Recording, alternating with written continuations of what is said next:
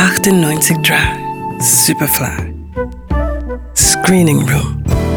Der Kinotipp der Redaktion. Ich habe den Eindruck, Ihre Ausdrucksweise, so charmant sie in New York auch sein mag, könnte etwas Schliff vertragen. Wie Ausdrucksweise? Also in welchem Sinn jetzt? In dem Sinn, in dem der Begriff verwendet wird. Okay. Ihre Aussprache, Ihr Ton, Ihre Wortwahl.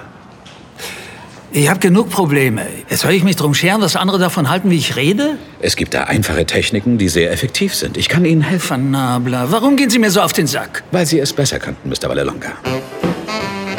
Als der New Yorker Türsteher Tony Lip seinen Job verliert, steckt er ordentlich in der Klemme. Immerhin hat er eine Familie zu versorgen. Da bekommt er das Angebot, den schwarzen Pianisten Don Shirley auf einer Konzertreise durch den Süden der USA zu chauffieren.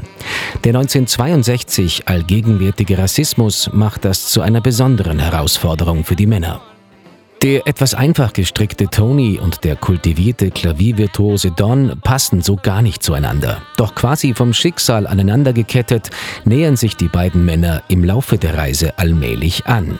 Der etwas steife Don schaut sich ein bisschen italienische Lockerheit ab und Don hilft Tonys etwas träger Fantasie auf die Sprünge, zum Beispiel als er seiner Frau Liebesbriefe schreibt.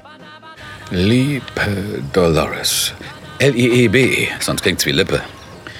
Während ich den Brief an dich schreibe, esse ich Kartoffelchips und so langsam, aber sicher bekomme ich Durst. Ganz schön armselig, Tony. Was wollen Sie ausdrücken? Weiß nicht.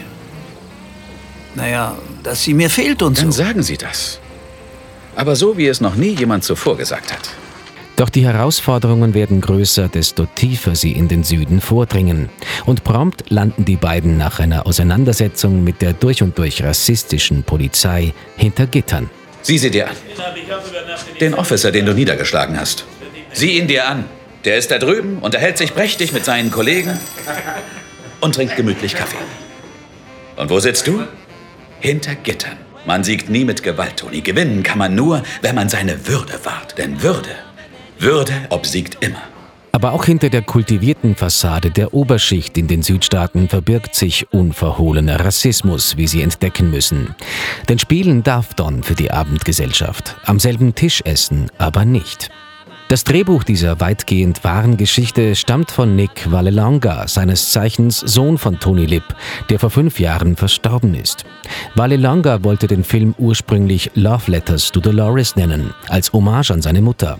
Regisseur Peter Farrelly war damit allerdings gar nicht einverstanden. Und tatsächlich trifft das titelgebende Green Book viel besser den Kern der Story. Denn das Green Book war ein Leitfaden für Schwarze, die den Süden der USA bereisten. Darin zu finden waren Hotels, in denen Schwarze übernachten durften und keine Angst vor rassistischen Übergriffen zu haben brauchten. Ein wichtiger Film, auch für die heutigen USA. Bei den Oscars ist Green Book nicht nur für den besten Film, sondern auch für das beste Drehbuch nominiert. Und auch Viggo Mortensen und Mahershala Ali sind für ihre Darstellungen im Rennen.